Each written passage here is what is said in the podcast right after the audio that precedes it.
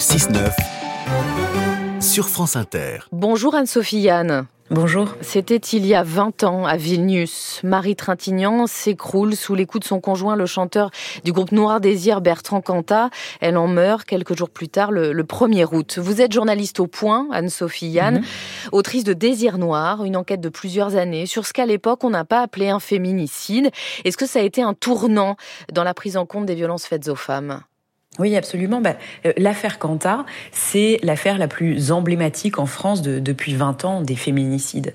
C'est très important de continuer de la, raconter 20 ans plus tard, parce que souvent on dit mais vous ne voulez pas le laisser tranquille, il a purgé sa peine, etc.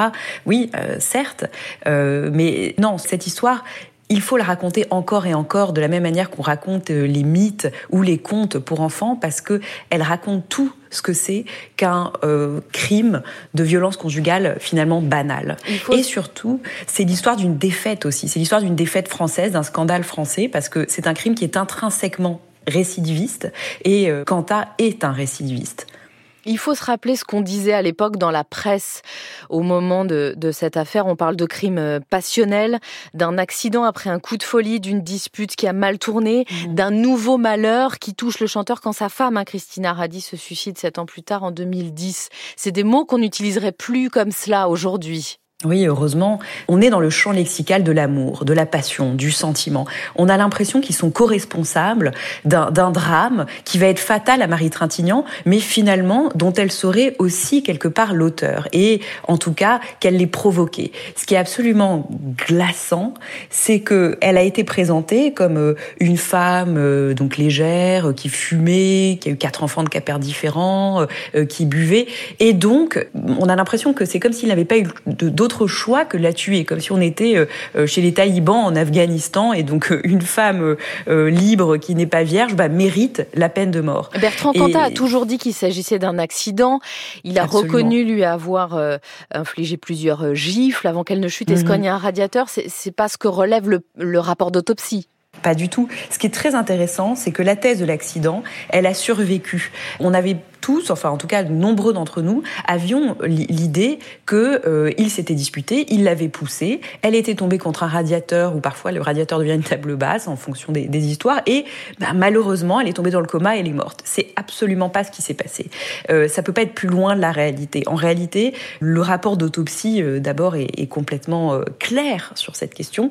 il y a eu 19 coups sur le corps et au visage, alors des coups aussi indirects, hein, mais des coups mortels au visage plusieurs coups mortels au visage, d'une violence absolument extrême. Elle avait les, os du visage brisés. Euh, euh, enfin, je ne vais pas rentrer dans, les détails, mais c'est vraiment une scène de crime qui est décrite euh, dans le rapport de police. Qu'est-ce qui fait qu'à l'époque, personne ne met de mots sur ce crime? Est-ce parce que Bertrand Cantat, à l'époque, il faut s'en rappeler, avec le groupe Noir Désir, est connu, il est même adulé?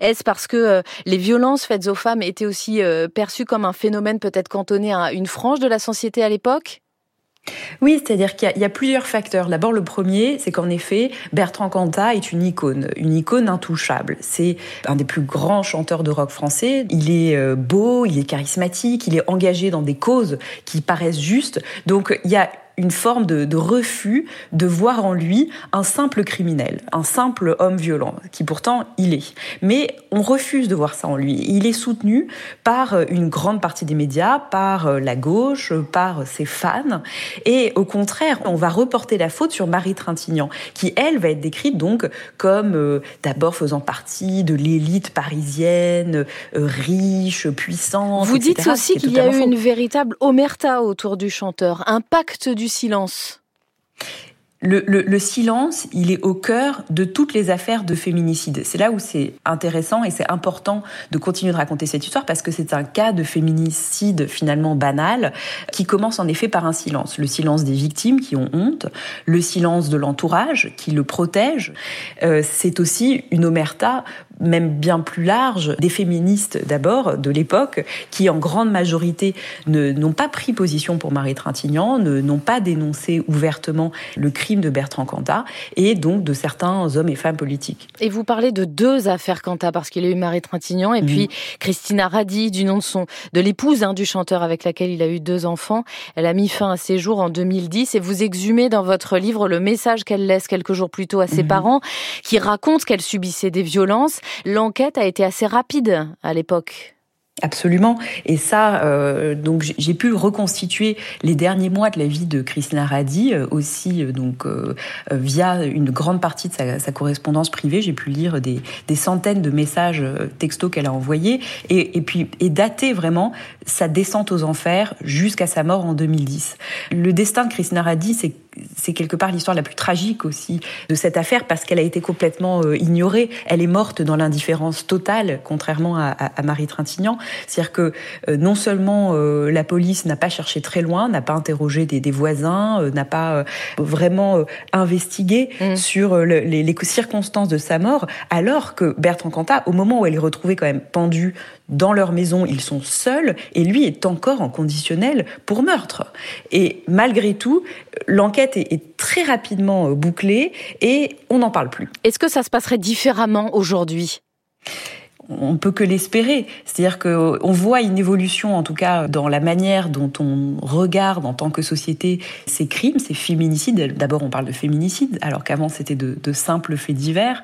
Pourtant, on n'a fait que la moitié du chemin. C'est-à-dire que euh, autant MeToo a été un formidable vecteur pour libérer la parole autour des violences sexuelles, il n'y a pas eu encore cette vague, il n'y a pas eu encore ce mouvement pour les violences physiques. Alors que euh, il y a quand même plus de 200 000 femmes par an qui sont victimes de violences conjugales. C'est absolument énorme. Ça veut dire que autour de nous, on, en connaît tous quelque part des, des victimes. Peut-être qu'on ne le sait pas, mais elles sont là et elles sont encore silencieuses. Ce qu'il faut, c'est vraiment libérer cette parole et euh, sortir de ce silence, parce que ce silence, il tue. Et j'avais une dernière question. Vous qui avez rencontré de, de nombreux témoins, qui avez contacté de, de nombreux proches, encore aujourd'hui, certains refusent de, de vous parler. Pour quelle raison?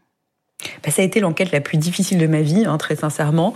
Euh, ce qui m'a beaucoup étonnée parce que je pensais que 20 ans plus tard, quand même, euh, alors que les faits sont là, euh, on sait que c'est un homme violent, je pensais que les langues se déliraient. Pas du tout. Il est, c'est encore très difficile d'enquêter sur lui. J'ai retrouvé d'autres victimes euh, de Bertrand Cantat qui, euh, avec grande difficulté, parce que beaucoup d'entre elles euh, disparaissent, déménagent, changent de vie. Donc c'est très difficile de les retrouver. Et malgré tout, n'ont pas voulu me répondre d'abord et ils ont eux-mêmes, ce qui est quand même complètement hallucinant, employé le mot d'omerta. Ils m'ont dit à Bordeaux, on ne parle pas, on ne vous parlera pas, on le continuera à le défendre. Et ça, euh, c'est totalement incompréhensible. Merci Anne-Sophie. Anne, journaliste au point, autrice du livre Enquête Désir Noir aux éditions Flammarion. Et comme chaque année, depuis la mort de Marie Trintignant, des associations féministes lui rendront hommage aujourd'hui en déposant des fleurs sur sa tombe au cimetière du Père-Lachaise à Paris.